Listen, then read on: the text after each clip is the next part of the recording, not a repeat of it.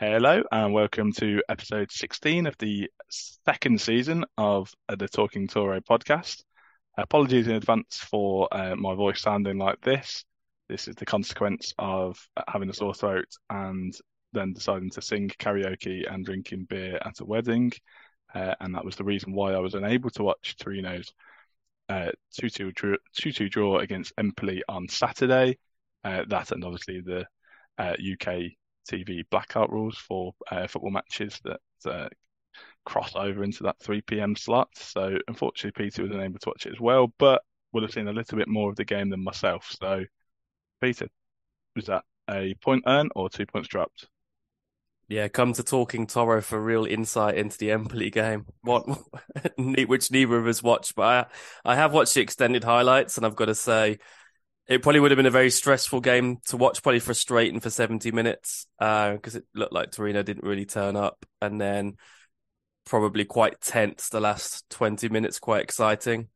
Um, is it, I think as a lot of people said, it, it's a game we could have lost and should have won. I think points probably fair. I mean, I was aware of the chance when I saw that Miranchuk had hit the post in injury time, I thought, Typical, typical Toro. But when I looked at the chance back, he couldn't have done much more with it. It was a very instinctive finish. It was unlucky, uh, but it's not one of those that you could relive uh, necessarily. Um, I think if he'd had that chance again, he would probably do the same thing with it.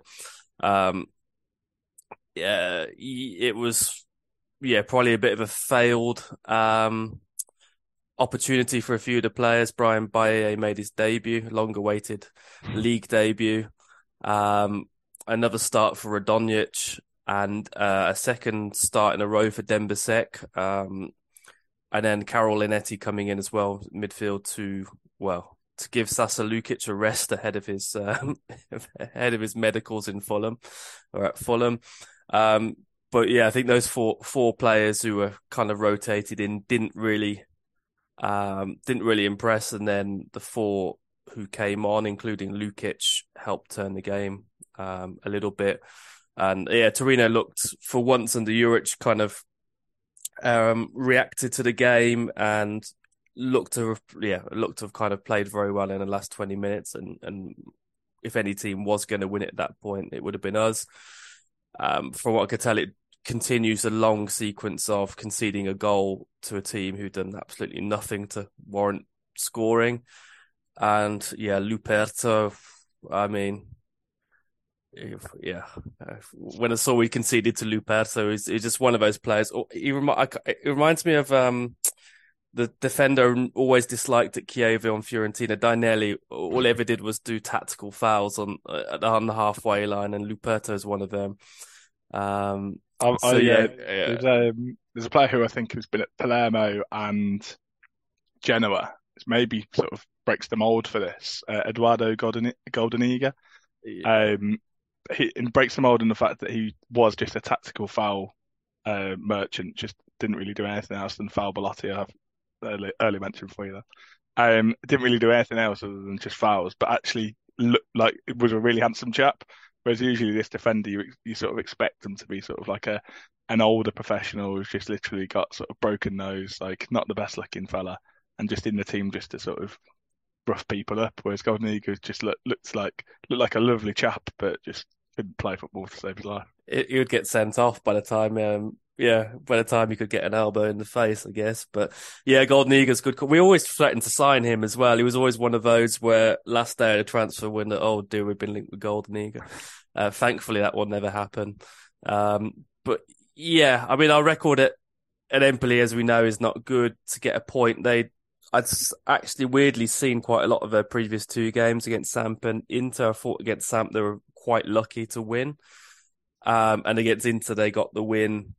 I wouldn't say it was undeserved, but they were playing against 10 men for uh, a lot of that game. I just felt, yeah, I just felt the look might, well, look, but it might desert them a little bit. And I wasn't, even at 2 0 down, I wasn't completely I mean, it's a bit illogical to say as I wasn't watching the game, but I still felt that Torino might get back in the game, and then once we once we got one, then um, the momentum would be with us.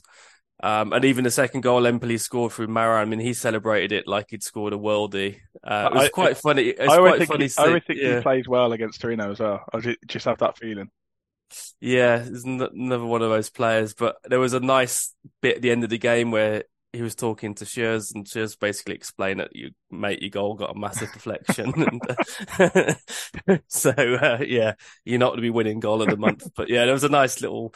Sometimes they don't always stay on to show you the kind of post game stuff, which sometimes think- is quite interesting. And I've got a, got a feeling, might leave myself being quite stupid, but I've got a feeling they might be ex teammates at Ajax. I think Marin signed from Ajax to Cagliari, and obviously Schuurs is who um, Torino signed. Signed him from Ajax, so that maybe makes a little bit more sense as to why they uh, were maybe laughing and joking at the end of the game.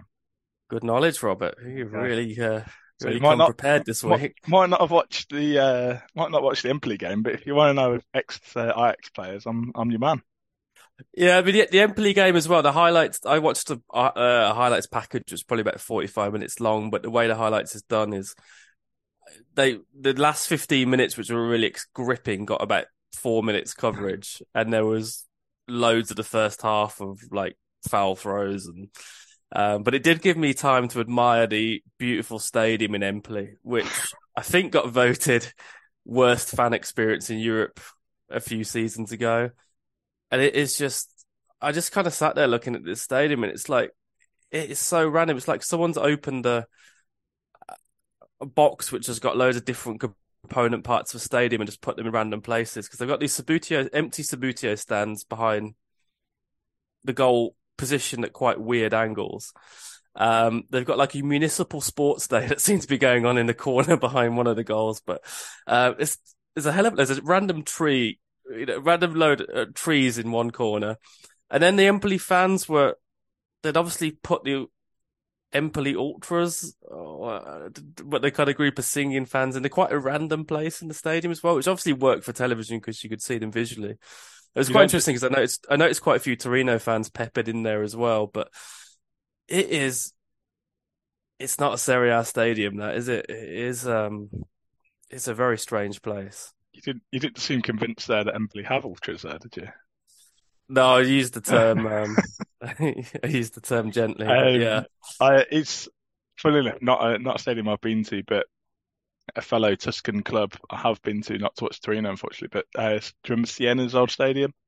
Yeah. basically it's very similar setup. It was almost like they, they had a very small stadium which was never going to meet the capacity for Serie A, so they had to get temporary stands, and I I sat in one of the temporary stands, and pff, I wasn't convinced uh, that I was going to make it make it like back down the stairs after the game, to be honest, because it did look like something that could uh, fall apart at any second. But it's um, yeah, not not one to add to the um, Italian football bucket list. I don't think the uh, the Castellani. No, no, it, it, it, indeed not, indeed not. But um, yeah, it's, just- I mean, it's not it's not the only stadium in Serie A which yeah kind of kind of needs knocking down and rebuilding. Um, But just uh, yeah, just totally agree with that. But yeah, just a couple of points for the game, just from the, the brief highlights that I managed to see, just in, in terms of following the game whilst at a wedding.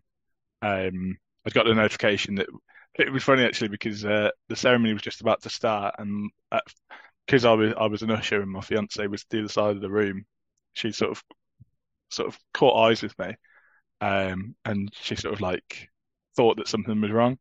So she texted me, was like, uh, "You look upset at Torino losing."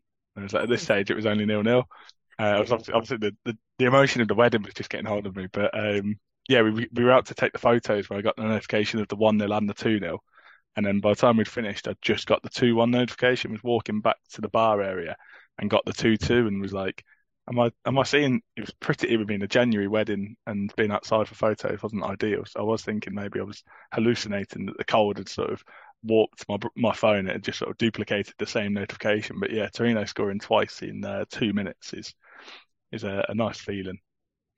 But, Yeah, yeah, I mean, the, yeah, there were quite a few chances in that second half. Obviously, Ricci seemed he did a pre-match press conference where he, he did the classic "I won't, I won't, if I score, I won't celebrate." But he did seem very intent on scoring. This is a player who since he's been at Torino has barely had an effort on goal. He's been Yeah. obviously playing quite deep, but he hit the post, um, had one quite well saved, and and scored a goal as well, a kind of real poacher's finish. And then, um, yeah, Tony Sanabria, who no longer scores at home, but I think his shot got a bit of a deflection as well. Um, but yeah, it was a pretty, pretty, pretty good goal from him. But if you think, I, I'm pretty sure in saying that his first goal for Torino was uh, outside the area against Crotone, Yeah, and I don't think he's then proceeded to ever shoot outside the area again. Um, but yeah, look what happens. He does it again, and uh, yeah, I thought it was a very good finish. I think it Tony gets a, a little bit of stick on this podcast, and I, I think he's definitely out of form. Definitely think maybe there's a psychological thing when we play in, in at home, but in a in a weird way, actually, him scoring now and and playing so well in Florence the the previous week probably going to be a detrimental thing to to our hopes of, of signing a, a striker, which we'll get onto later. But um, I, I think he's definitely. I would say Sanabria is a very good squad player. He's he, not somebody to have as your main striker, but somebody to come on, hold the ball up. I think he's actually quite good at that, despite not being the biggest the biggest of, of players. Um, and then he does have a, a moment of magic. He's he's okay in the air despite missing quite a few chances, and like you see, t- two footed, can finish on his left and right foot. Uh, yeah, I thought it was I thought it was a very good goal, and uh, I felt I feel like he does need a couple of those moments. I, I I wouldn't be surprised. He'd be one of those players who, if he scores a couple of goals, like simultaneously, he'll go on a run and score sort of seven, seven or eight before the end of the season. It's just getting that consistency, and it will be interesting to see whether whether Juric sticks with him or or goes for goes for Seck, who in the cup, given how how well Seck had done in the league game with uh, Fiorentina. Yeah, the problem with all our forward options is they're all capable of um, scoring a goal, doing a good job, and just not capable of doing it on a consistent basis, and you can't rely on them. I think Sanabria, you generally can rely on to give you a certain type of performance. Um, whereas Seck Seck's still very raw in terms of playing in that position. Um, and Pellegri, we just you, your your main worry is is he going to get through the you're never really going to get 90 minutes from him anyway. So, um, yeah, but with seven, we're recording this seven hours before the close of the transfer window. And in the month of January, I don't really think Torino have been linked with too many strikers. So, um, I have this, I have the feeling we will be seeing out the season with Pellegri, Seck and Sanabria as strikers. And if those are famous last words, then all the better. You'll be happy to be proved wrong there. Um, I will do. I mean, I don't. Yeah, in terms of in terms of Empoli, it's a. I don't think it's a bad point. I think there's a cluster of teams now. We're in um, around us. There's a kind of Bologna's, Udinese's, Empoli's, um, uh, Fiorentina's as well. I think yeah, we've got to. In, we're in a kind of position where we could very very easily, with a few good results, uh, be in seventh and in be in a position where we're kind of lower mid table. Um, so it's yeah, it kind of I guess it's a little league within the league at the moment. Um, but it's it's it's a good point. Uh, getting into a, a pretty big week, and also with the distractions of the the, the transfer window as well, as there are a few players, certainly one player who will come on to, who featured in that match and did well in that match, who's who's who's moving on. So it's, it's kind of always it's not ideal really to be the kind of the, the transfer window, even in the preparations for the Coppa Italia game. I think it's a a bit of a, a, bit of a needless distraction. But I don't, yeah, I don't really have too much more to say on Empoli. And if you do, yeah, just kind of... just one last just one last point I was going to say is I'm not quite sure if Fiorentina last week were, were to, especially in Florence was a bogey team. And I suppose they're, they're Tuscan. I'm not I hesitate to say rivals. I don't think it's a rivalry, but Tuscan neighbours. Um, probably almost the opposite of a, a bogey team when you realise that Torino's last five goals after the 80th minute were all scored against Empoli.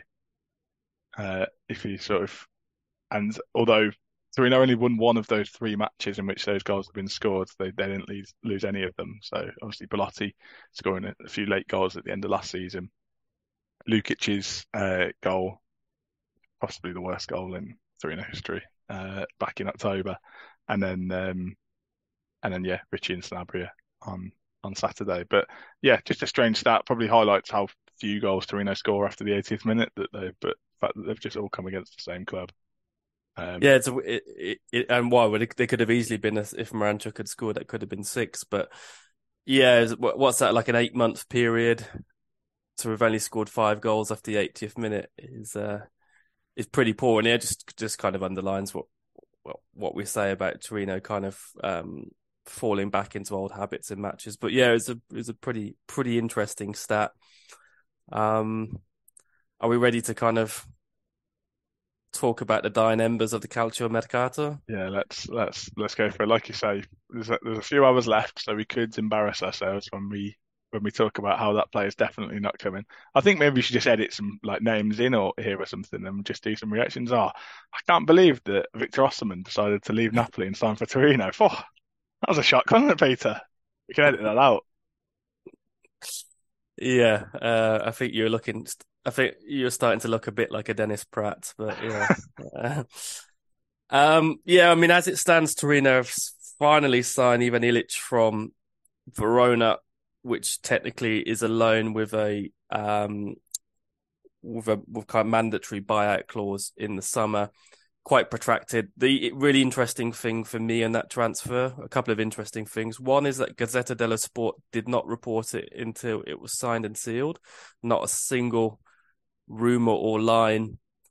And I just find that very interesting. The kind of hold Ur- Urbano Cairo has over that newspaper is is why why does why does the Gazzetta never engage in rumors on Torino? It's it's it's it's very odd. It's it is um but yeah, that of- that deal was only announced yesterday on on Gazzetta. Um, I guess yeah, sorry, Peter, just going on to that point, I think that almost makes more sense though, because I, I, and in a way, I, given the way that like re, like you've got the the opposite. If you look at Tuttosport, and they'll literally throw a different player's name out every every day, the, the chance of of them happening are, are sort of sort of very minute.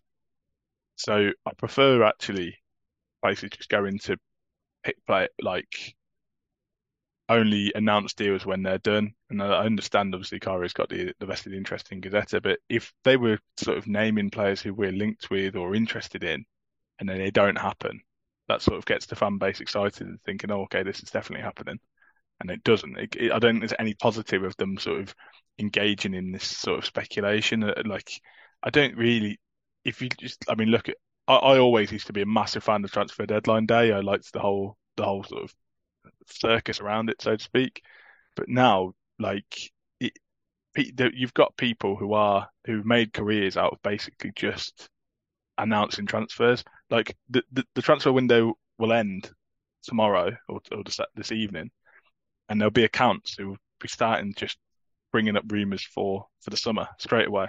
Like a transfer which can't happen for four or five months. I just think the the exciting nature of it is, is just totally lo- is lost on me, and I, I much prefer just commenting on players when they sign, um, or like look on the verge of signing, and then and then deal with that because otherwise you're just going to get disappointed in these players who aren't who are linked but just never sign. yeah. I think the most exciting thing is is when a deal is just when a you hear a name of a player and a deal gets done very quickly. Yeah, like out, Um, totally but- out, totally out of but- nowhere. And I don't disagree with you, but I think the Gazzetta thing is still weird because the Ilic, Ilic, uh, Juric was commented on it on his press conference pre-Empoli, so it was out there. It was quite a public bid, um, and to to not mention it at all, just it does feel very strange, and it is. It's just will it, in terms of Torino, Gazzetta only cover things when they sign it and sealed. Probably, uh, like you said, to avoid kind of um, saving face if something doesn't happen, but. But Ilic came in, um, and I guess uh, the other thing is we beat Marseille to his signature because it was quite an interesting battle because Marseille coached by Igor Tudor, who had Ilic last season, and Torino by Juric, who had Ilic at Verona the season before. Um, so he had a choice between two coaches who know him very well, two different leagues. Um, Two different Marseille, cities. Two different cities. Yeah, two, I mean Marseille, uh, probably guarantee of a certain level of European football as well.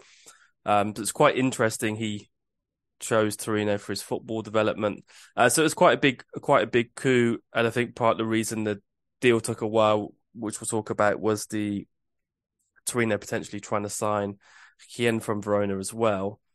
But I think, yeah, in t- kind of typical Torino style, we've spent a lot of money on a Serbian midfielder, and at the same time, we've lost another Serbian midfielder who we probably should have had down to a longer contract to get. Yeah, it, so yeah, it kind of we've not strengthened short term by signing Ilic over Lukic because Ilic is going to take a while to get up to speed, and we're still short of numbers in midfield. So it's kind of yeah, it's tin it's tinged with um tinged with a bit of disappointment as well, I guess. Yeah, I think uh, the frustrating thing is that once Lukic made it quite clear that he wasn't going to sign a, a, new contract, this this transfer does make sense. Um, and and Lukic to Fulham that is, and if we've maybe the ideal situation would be to have him for a little bit longer, especially whilst we give Ilic time to bed in, and then almost have Lukic as a as a substitute, and he can sort of come on and, and be the sort of rotation option. But if we did that, we'd probably get half the amount of money in the summer, uh, trying to sign a player with only a year left on his contract. As it is, I think I think it's probably just maybe lessons to learn from that we got to the stage with Lukic where he sort of quite actively wanted to leave the club because everything if you if you look sort of in August when he was he was named captain everything seemed quite quite happy he, he seemed to be sort of happy with the club and and content at, at, at, being the captain and then obviously came out of nowhere his sort of failure to turn up to training ahead of the Monza game and and everything sort of stemmed from there I think they expected a an improved contract but the reality is Torino aren't able to compete with the wages that that Fulham are. And that, I mean, the, the, fact that there was a little bit of sort of speculation that that that Lukic wasn't massively convinced on Fulham, despite the fact he probably doubled his wages, probably goes to show the fact that if if the money is there, I think Torino and Serie A are a really exciting proposition, especially now that sort of got Ilic and, and Ricci, probably two of the most highly rated young players in, in European football. That's a really good starting point for, for players to sort of come into this squad. Uh, I think Lukic, I don't know. I don't, it will be interesting to see how he does in England. Um, I think it's maybe it, uh, the frustration on my part is could we have could we have arranged the sort of sorted a contract in the summer and maybe we wouldn't be in this situation. Uh, maybe we could have signed Ilic as well, but still have still have Lukic around, and um, and then that would be three really exciting midfield players to have. Yeah, I think when a player comes down to 18 months in their contract, it starts getting quite difficult. Um, because sometimes it's for as a player, it's quite difficult to leave a club if you're tied down to a long. You look at a lot of the players Lazio have had, and they've managed to keep for a long time because they've always been very intelligent with the contractual situation. Uh, Lukic, yeah, I mean, it was, I think the writing was on the wall in the summer when um, he, he didn't show up for the Monza game. I think he, at that moment, a lot of the fan base have kind of, um, I don't think that relationship was ever going to be very easily rep- uh, repaired. Although I don't think he's been booed at the stadium or anything like that, but uh, but I think it it wasn't it wasn't a great thing to do. Um, I, d- I d- hadn't realised. I thought his contract was expiring this summer, not next summer. And I think the reason Juric, but reports suggest Juric was quite angry after the Empoli game because Juric effectively admitted in his press conference that Ilic would be a replacement for Lukic. But I think he was hoping for uh, in the summer that Lukic might go and actually think. Do you think the the fee ten million euros do you not think we could have got that in the summer, even with 12, 12 months left on his contract from a Premier League club? I don't know. It doesn't feel like it's yeah, it's not a bad fee for Lukic. We might talk. We're going to talk a bit more about Lukic's Torino career, I guess, in, in part two. But I don't think it's a bad. I mean, what's if Lukic was under a five year contract at Torino? I wouldn't expect. I wouldn't expect much more than fifteen million for him anyway. He's not. He's a steady player. Yeah. Yeah. So yeah, no, I think I, I think ten million is probably about I think there's a potential for it to go up to about 12 million euros. So I think it's probably about right. I think in the summer, you maybe you're looking at a little bit less. I reckon you're probably looking, say it's what, 10 million euros plus a potential of 2 million euros. I think you're looking at, if it was in the summer, it'd be the other way around. It maybe 8 million euros straight up with a potential of another two. So for the sake of 2 million, 2 million euros, I can understand Juric's frustration in, in us not keeping in him until the summer at least. But I think on Lukic's side, I think in the summer when he went on strike and there was talk of of Roma and and maybe some, no disrespect to Fulham, but maybe some high profile Premier League clubs being interested in him.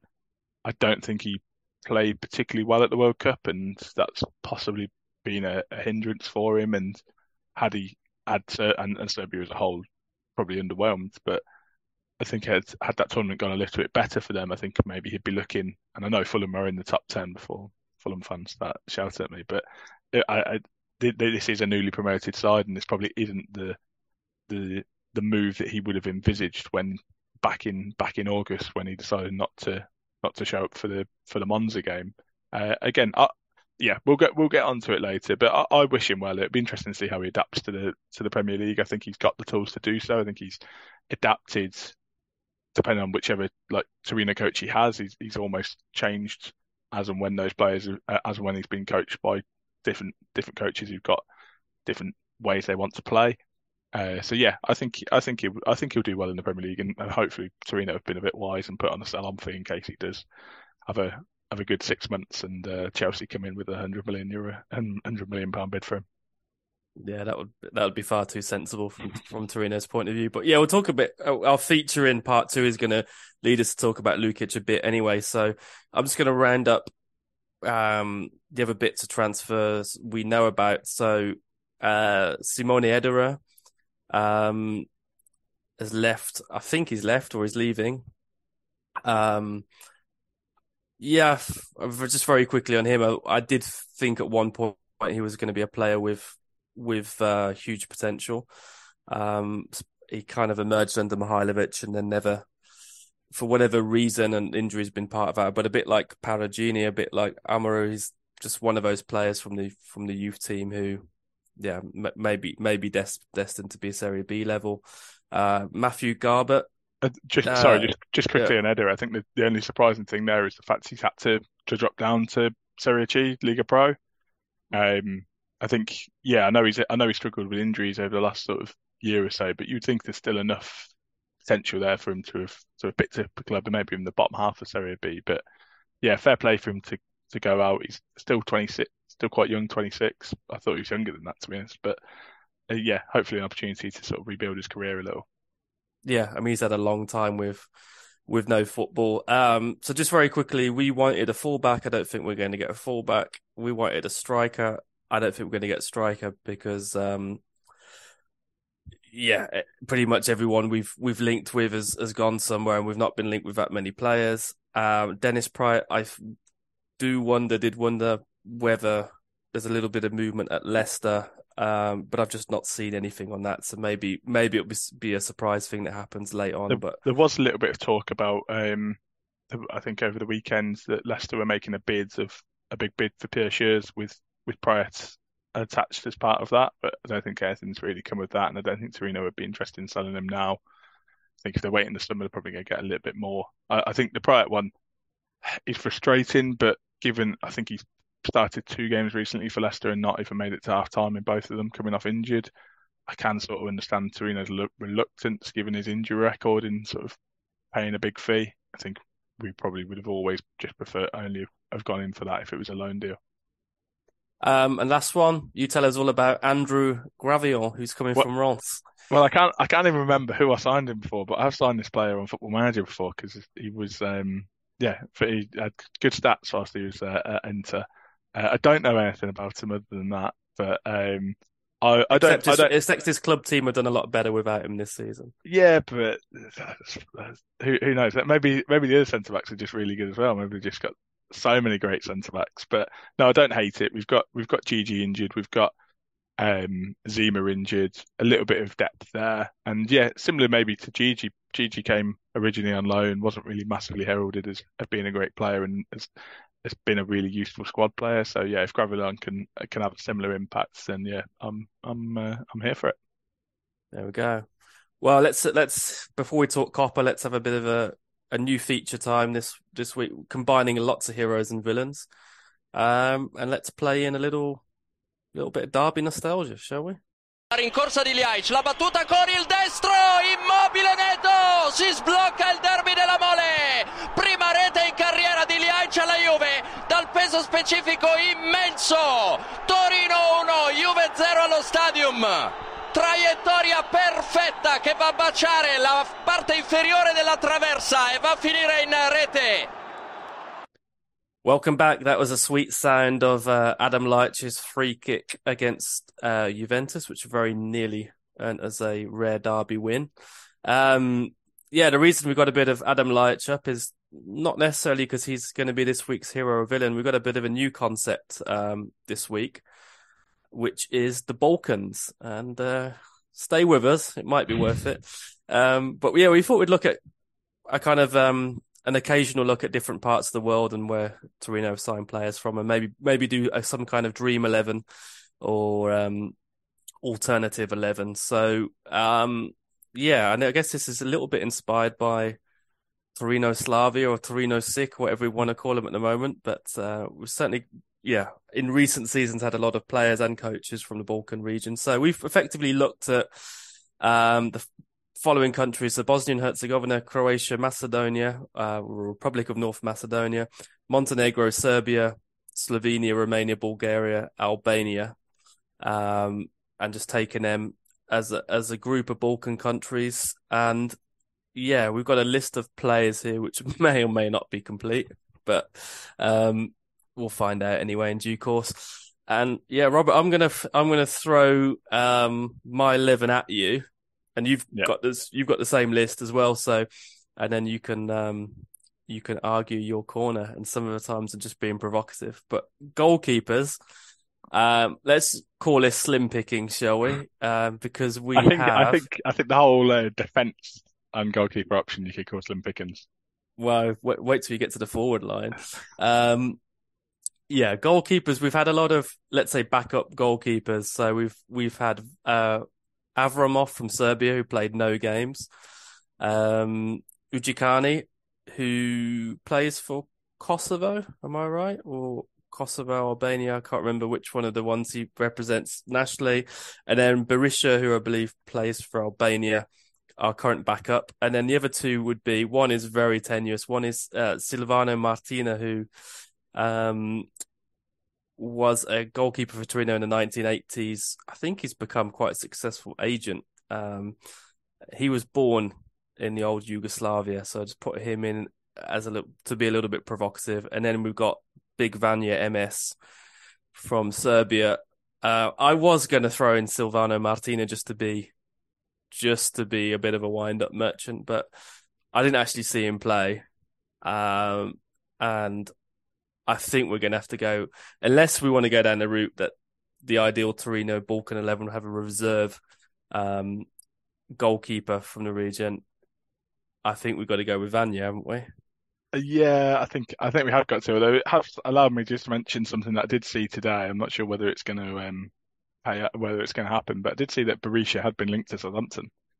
Um, oh my goodness me! So yeah, the the dream. did you just did you just mention that just to get Southampton in? Uh, well, I think it's relevant though, isn't it? If it's transfer deadline day and there's activity between the, the two clubs, obviously that's the that's the player. It's only, That's the player we it's, only really it's not happen. activity if you've made it up. No, so, uh, it's uh, Gianluca Di Marzio is reporting it. He's uh, big in the know. Yeah, I don't know. I mean, Torino have got three goalkeepers, so why we want another one? That that would be great if But maybe maybe we go try and play like more than one goalkeeper at a time, and that's our only chance of staying up. Well, indeed. Um, all right, so Vanya in goal, and as my learned friend said, defenders are slim pickings. It's quite weird. You, I thought Torino would have had a like a Serbian hard nut at some point, but no. So I only make it five defenders. Um, Robert Jarni, uh, got a guess Croatian left back legend, uh, Nikola Maksimovic, who would be the one with most appearances, and I think it's probably worth a little bit of a discussion. Um, Vedin Muzic from Bosnia, uh, who was David Nicola's lookalike in our promotion season. I'm sure he ever saw them on the same pitch together. Then it may have just been David Nicola trying trying to earn a, a second wage. Um, Marko Vesovic from Montenegro, who, uh, yeah, uh, we'll come on to, and Merg, and then we've got our friend Mergim Vojvoda. And again, Robert, I was going to be massively provocative here because I didn't want to put Mergim Vojvoda in this team because he's annoyed me over the last few weeks.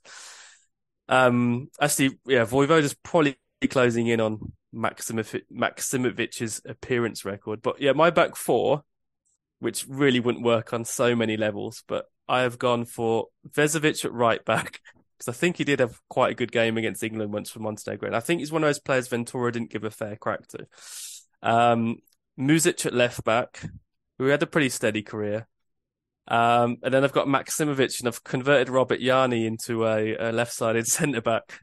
But I think you're going to talk me out of this. But anyway, that's where I'm going. Another thing I want to talk about is Nikola Maksimovic, who looked like a Rolls Royce for centre half for a while.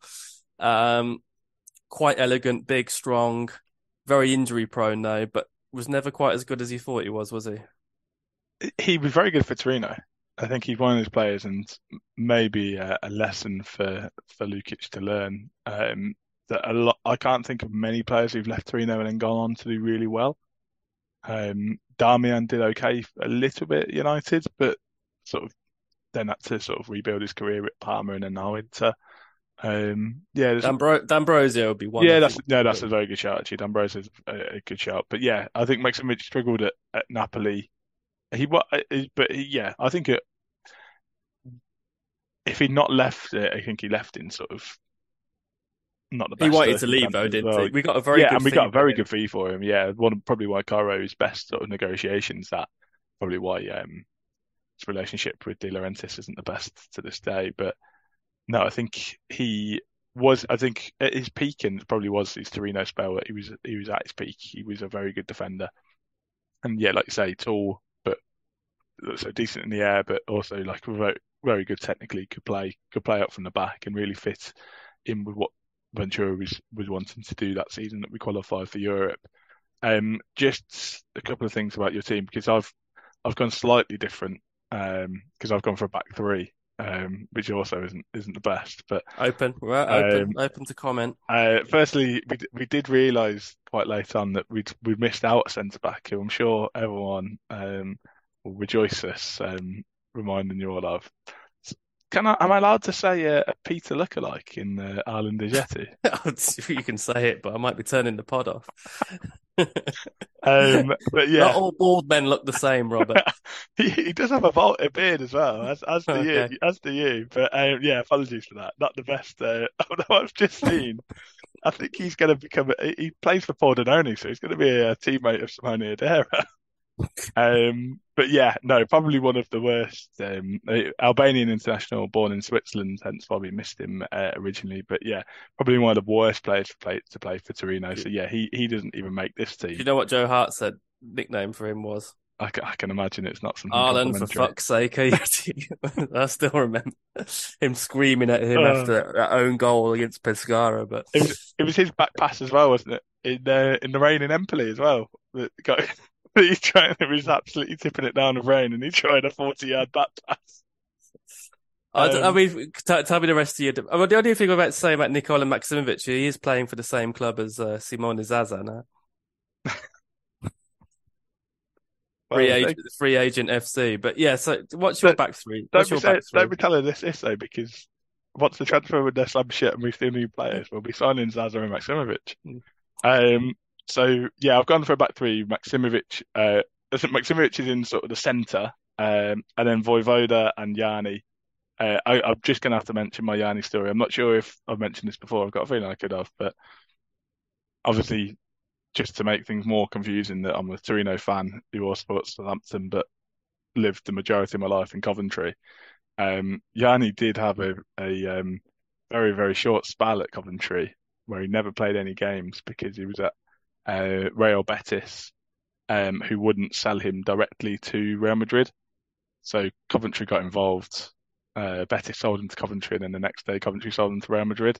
Um, which again, no no people were harmed in this story apart from Betis, I suppose. Um, apart from the fact that I was in Coventry Town Centre and saw uh, a lad walking around with a brand new Coventry shirt with Jarni on the back.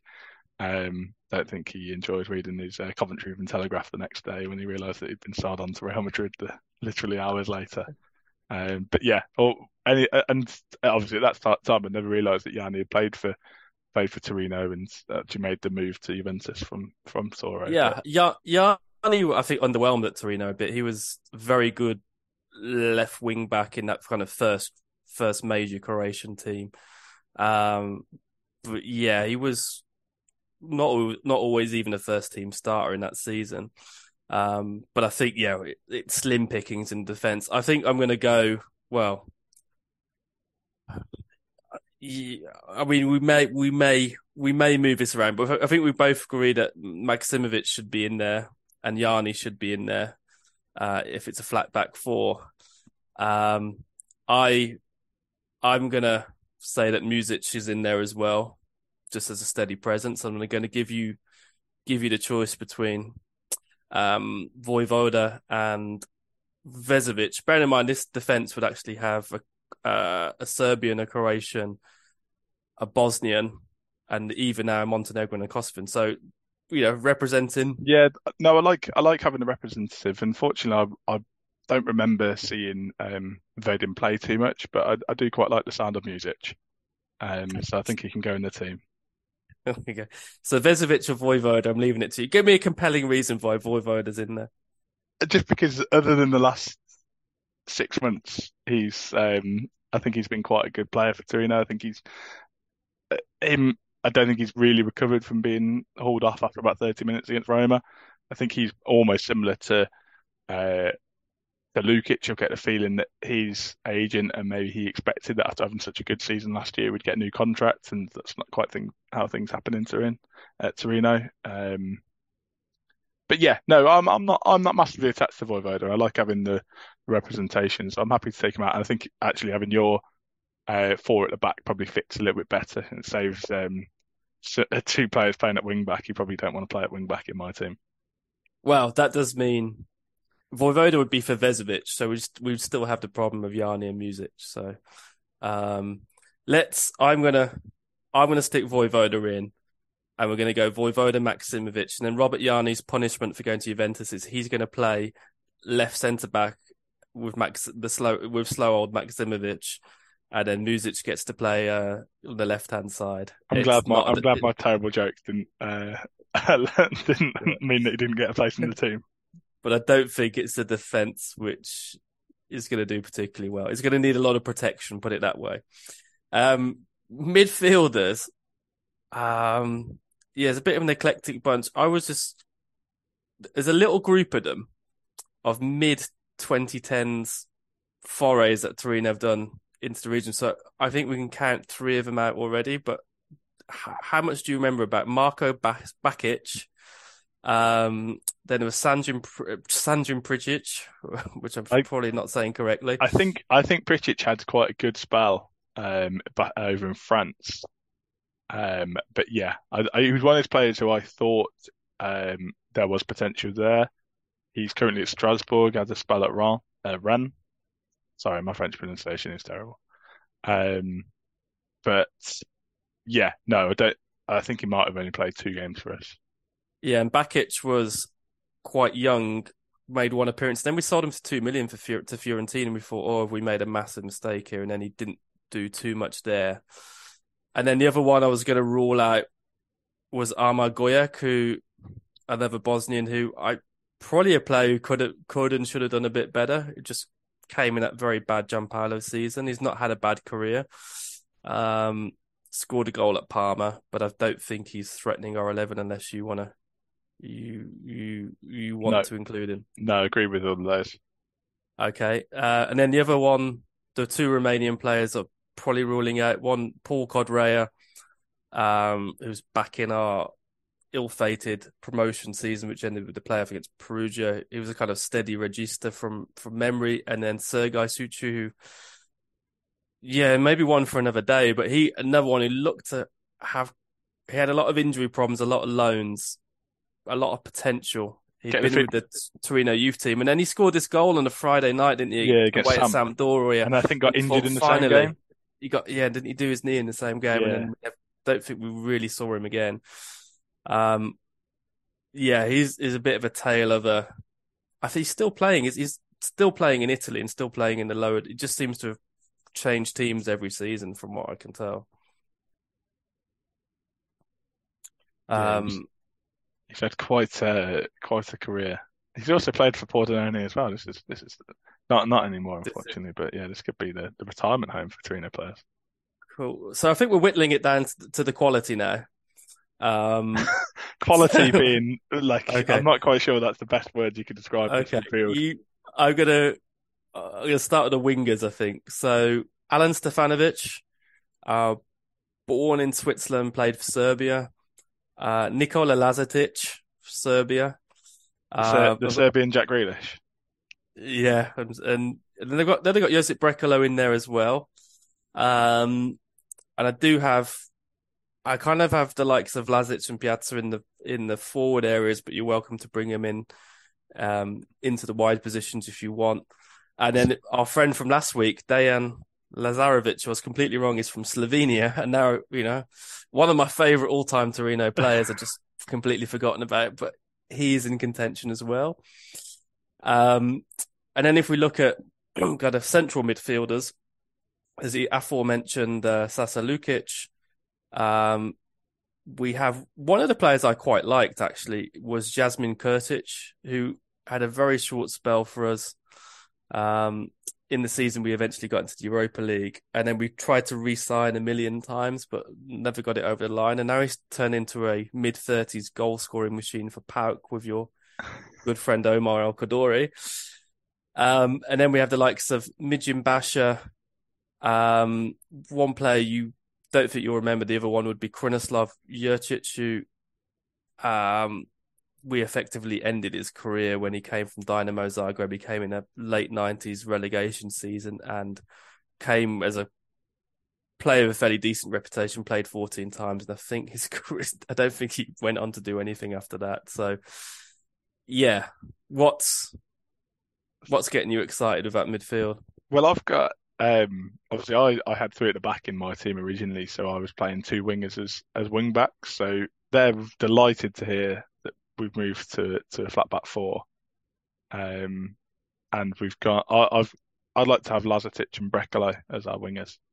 I, I, I quite Lazetic. I don't have much memory of uh, because that was literally the uh, first couple of seasons as being a Torino fan. But like I say, the the Grealish comparison would, would be that he um, was a tricky winger, didn't wear shin pads, and and had his socks just around his ankles. Um, and yeah, I I don't even know whether I can remember maybe having impact in a couple of games. I think he probably had a better season in the in the promotion campaign, but uh, yeah, I always quite liked uh, the look of Lazetic. Uh, Brekalo, it annoys me that he's in the team, to be honest. So I'm Brekalo of Fiorentina, no. Yeah, I'm, I'm, I'm open to I'm open to kicking Brekalo out of this team um, because he probably this team isn't going to qualify for the Champions League, so he's not going to like it, is he? No, uh, Nikola Lazetic. Two things about him. One, he was best buddies with, with uh, Roberto Stellone. Um, that, that, must they, be a lot why I liked him. Yeah, they both came both came from from Genoa. The thing I, I saw quite a lot of Nikola Lazetic. Uh, he never scored a goal for us, um, and he was very fast, ah, tricky, but I, I, don't think he knew that he had to cross the ball before the white line. Uh, and yeah, he was just one of those players who just it was too fast for himself. He ran ran too fast with the ball. I think it's a toss up between him and Alen Stevanovic. And Alen Stevanovic for me was a bit of an enigma. He um in that promotion season where Ventura played four two four, we we had a hell of a lot of wide players, didn't we? And he rotated them all of the time, and none of them necessarily really stuck when we are in Serie A. But I thought for a while Alen Stevanovic quite a talented player. Um, I think he arrived a reputation of not yeah not always kind of maybe being fully focused or um he didn't last very long in the Serie A season under Ventura, and he's another one who's had a bit of a nomadic career. But I just think Alen Stevanovic's contribution to Torino is a bit more than Nikola Lazetic's. Yeah, but he, he had his um, socks and shin pads in a conventional fashion. That's just that's, that's not what this team needs. This team needs a little bit of rock and roll. It needs a little bit of.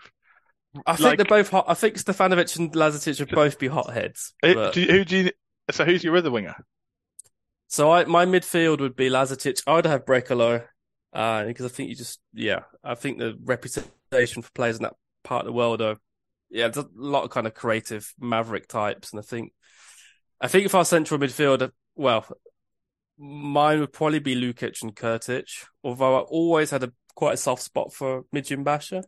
Um, See, I, I've I've managed to fit the three in, given our Okay. limited options up front. Um, Okay. So yeah, so I- I'd be happy to take um, my friend Nicola out, put Alen in, and then Basha, Kurtic, Lukic. Kurtic scoring um, in in the game we should have won in Florence before before last week. Scored a, a lovely free kick in that game. yeah, yeah. For me, I mean, Lukic would be the player who's made most most appearances. He's had had seven seasons. I, I guess we said we'd talk a bit more about Lukic. I think Lukic. You could like I, I think yeah, sorry. I say my criticism would always with Lukic, probably a little bit the end product in that 14 goals in 168 games. Um, bearing in mind he became penalty taker, a good penalty taker for some of that as well. Um, he quite a, quite a lot of inconsistency in the earlier seasons. I remember the last Torino game I went to see was against Inter, where it was quite a while ago now. And Lukic was a young player, and I remember some of the Italian friends I went with were just raving about him about um, the way he kind of commanded the game and bossed the midfield. And then there'd be other times where a lot of games you just felt, yeah, kind of go missing a little bit. And I felt in those seasons where we struggled horribly, um, he didn't really do very well at all. Um, but kind of over the last over the last two seasons, been a lot more consistent. Um, but yeah, I just I I I think we probably could have got a little bit more money for him, but I think the contractual situation had an impact. But I think I don't.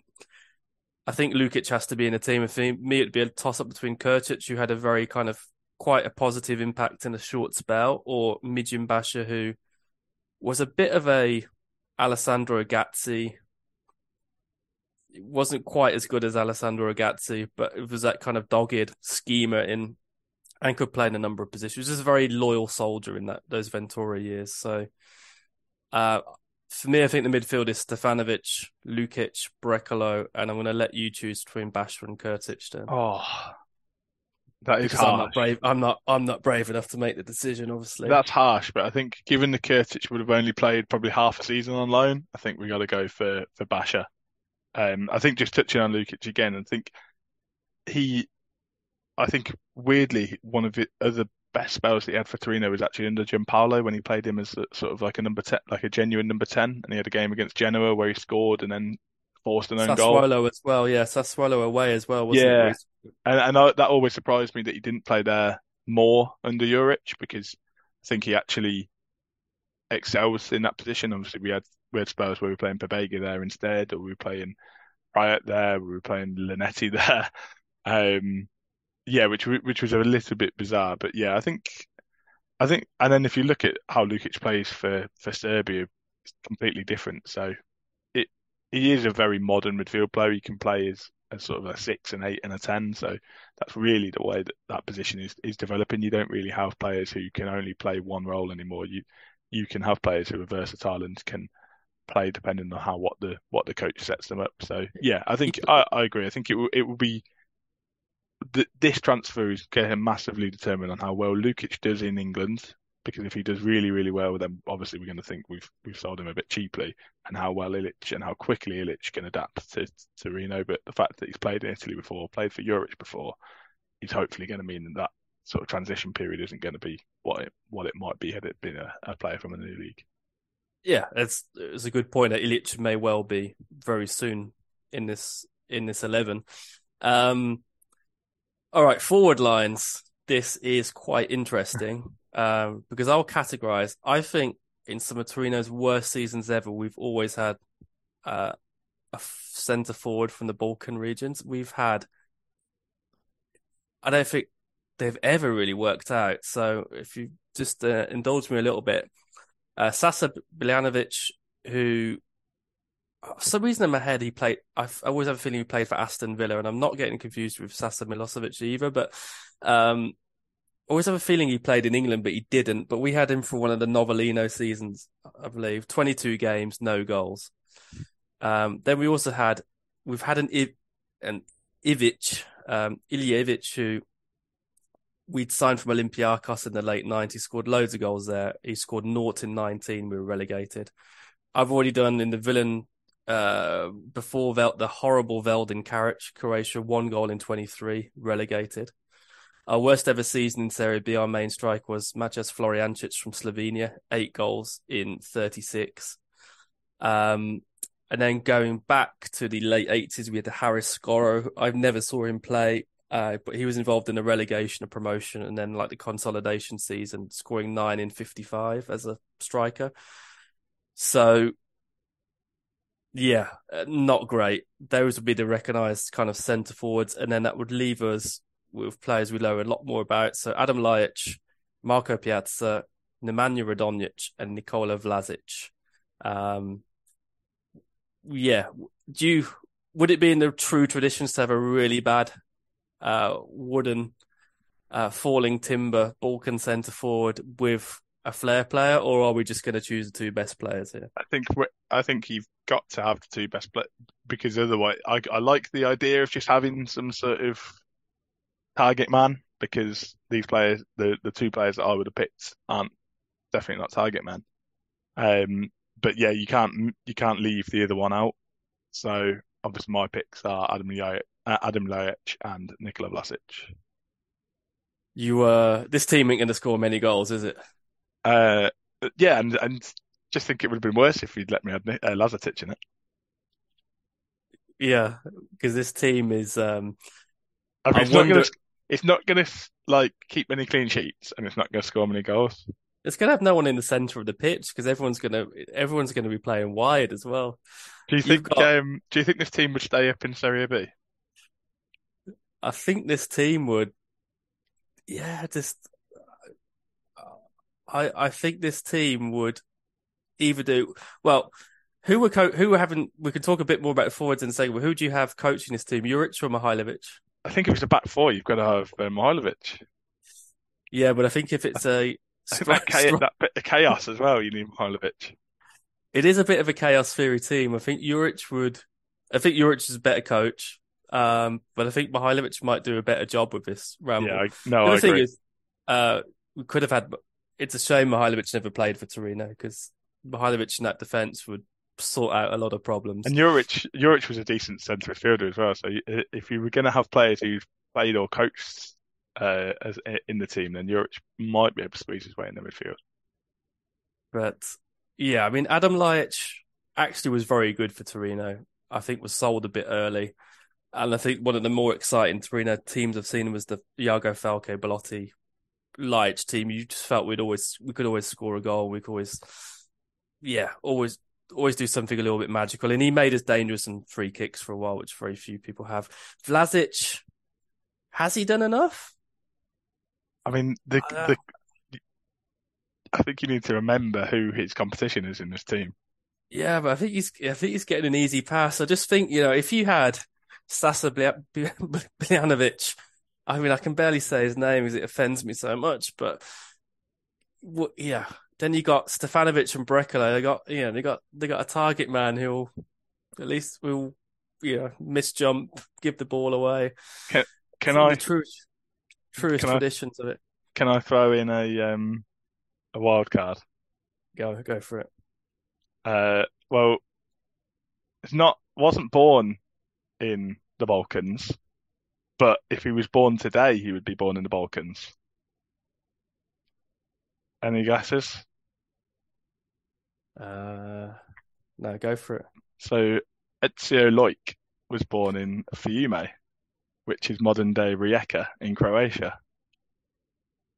That is very good knowledge, Robert. So Ezio Loik. Are we allowed? We're absolutely allowed to bring in. I love this. This is. uh But he's going to have to replace Nikola Vlasic.